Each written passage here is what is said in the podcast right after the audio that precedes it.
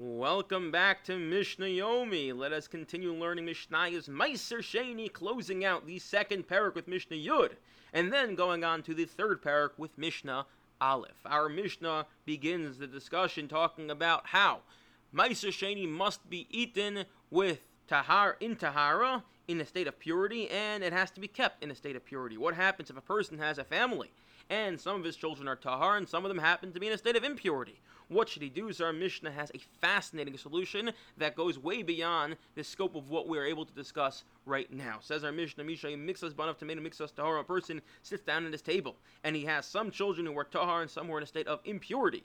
Maniach is a so he takes the sela, the coin that he was he he was he redeemed. He transferred the meiser sheni on, so a sela of meiser sheni v'omer. Mashatorim him the wine over there that my tahar children, my pure children, drink from, the meiser sheni should be tran- uh, that is on this coin should be transferred onto that wine. Selazem alav unimsu tahorim v'tameim shosmikat echad. And then afterwards, afterwards, the tahorim, the tameim can drink from that kad the same bottle, the same bottle, the same pitcher of wine. What's happening here again? He has this Sella, this coin, and he says as follows that when the children who are tahar drink, this coin will be mochelis, will be transfer the, the sanctity onto what they are drinking.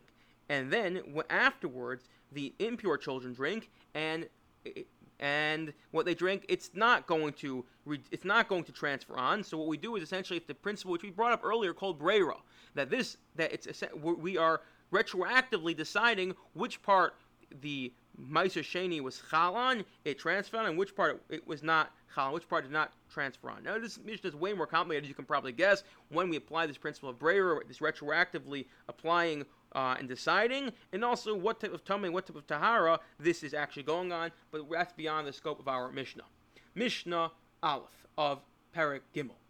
So a person needs to get his uh, Sheni to Yerushalayim. A person should not say to his friend. Bring these payros to Meiser Sheni, bring these fruits to Yerushalayim, and when you get it there, we will divide it there. Why? Because that implies that he's saying, for for the uh, for uh,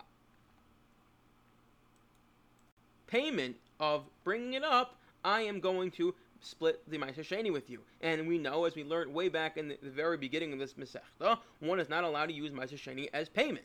Therefore, he should say, Ella Omerlo, Hela Yerushalayim. Bring up these fruits to Yerushalayim, where we will eat and drink them together. And that makes it sound like it is free. Because two people may give Ma'aser Sheni to each other as a gift. Again, so you can invite someone for a meal, and, and when you invite someone for a meal, essentially give them a gift, but you're not allowed to say bring it to Yerushalayim and then we'll divide it there because that implies you're giving to his payment. I wish you all a wonderful day.